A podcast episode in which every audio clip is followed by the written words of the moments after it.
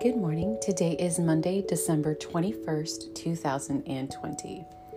It's quite the day. There are so many things happening apart from it being a new moon, winter solstice, and the conjunction of Saturn and Jupiter. There's so much happening right now. I'm sure if you haven't heard of it, please look it up because so much is happening that hasn't happened in 200 years and will not happen again for another 200. So I was really curious what our card of the day would be, and it's the Three of Wands. And I sat here contemplating what were we supposed to speak about with this card, and I keep being told, speak the three. So I learned this card from my grandmother and my mother, and I learned three different variations of this card, and it always depends on what is being asked or what else is being pulled if there's another card. Well, today, this is the only card. So, the three variations one tends to be a card of travel, really, truly travel, but sometimes travel doesn't mean going to another country.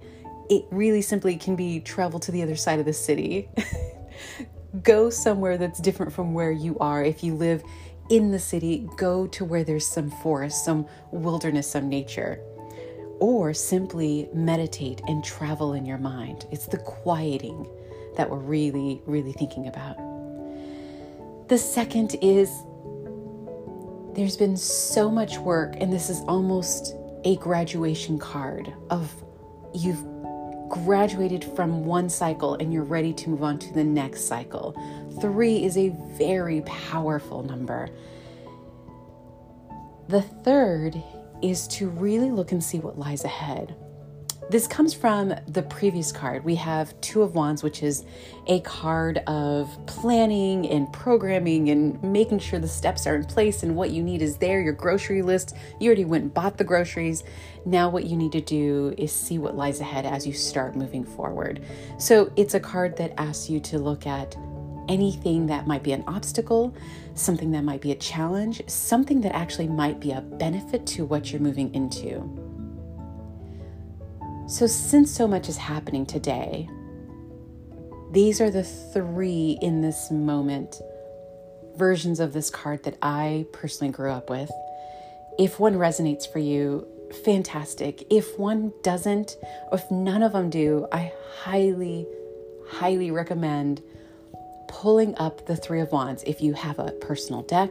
If you don't, go on the web and just enter Three of Wands and look at images and see what the images say to you. Because often, even though there's this beautiful tarot dictionary from, you know, my ancestors, and also, you know, there are tarot readers and tarot teachers, we all have different meanings for cards, but some of the best come from you yourself looking at a card and really seeing if something within that image stands out.